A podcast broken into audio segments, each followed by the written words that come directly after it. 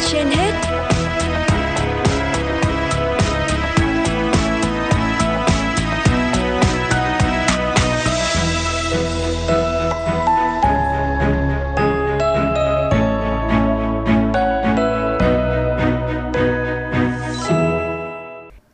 Lê Thông và Lưu Hương xin kính chào quý vị và các bạn đang nghe chương trình Sức khỏe trên hết của Đài Phát thanh Truyền hình Hà Nội. Thưa quý vị và các bạn, mỗi năm tại Việt Nam có khoảng hơn 41.000 trẻ bị dị tật bẩm sinh, trong đó có nhiều bé bị dị tật các cơ quan vận động như là tay, chân đã để lại nhiều di chứng nặng nề.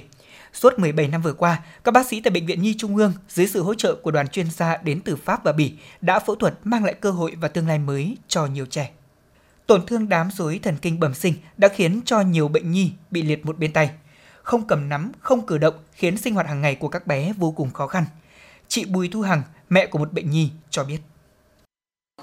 Có đưa bé đến đây, đến đây khám nhiều lần ạ và xong rồi là các bác sĩ bảo là mổ ạ mổ để ừ, cho sau này bé sẽ không được hoàn toàn nhưng mà sẽ được phần nào về vệ sinh cá nhân và các ừ, bé sẽ tự ấy được cho mình ạ một chút ạ. Còn bệnh nhi quê ở Quảng Ninh vừa trải qua phẫu thuật lần thứ hai để chuyển ngón tay do dị tật bẩm sinh thiếu ngón dưới sự hỗ trợ của các chuyên gia đầu ngành về phẫu thuật chỉnh hình đến từ Bỉ, từ Pháp.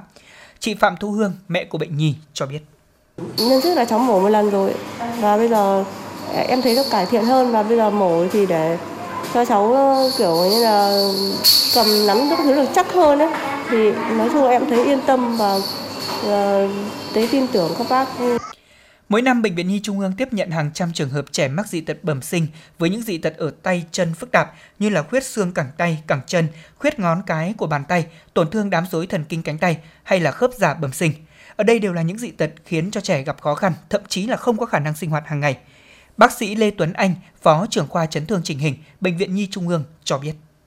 Trong những năm gần đây thì những cái dị tật bẩm sinh của trẻ em Việt Nam nói chung và dị tật về bàn tay nói riêng thì ngày một nhiều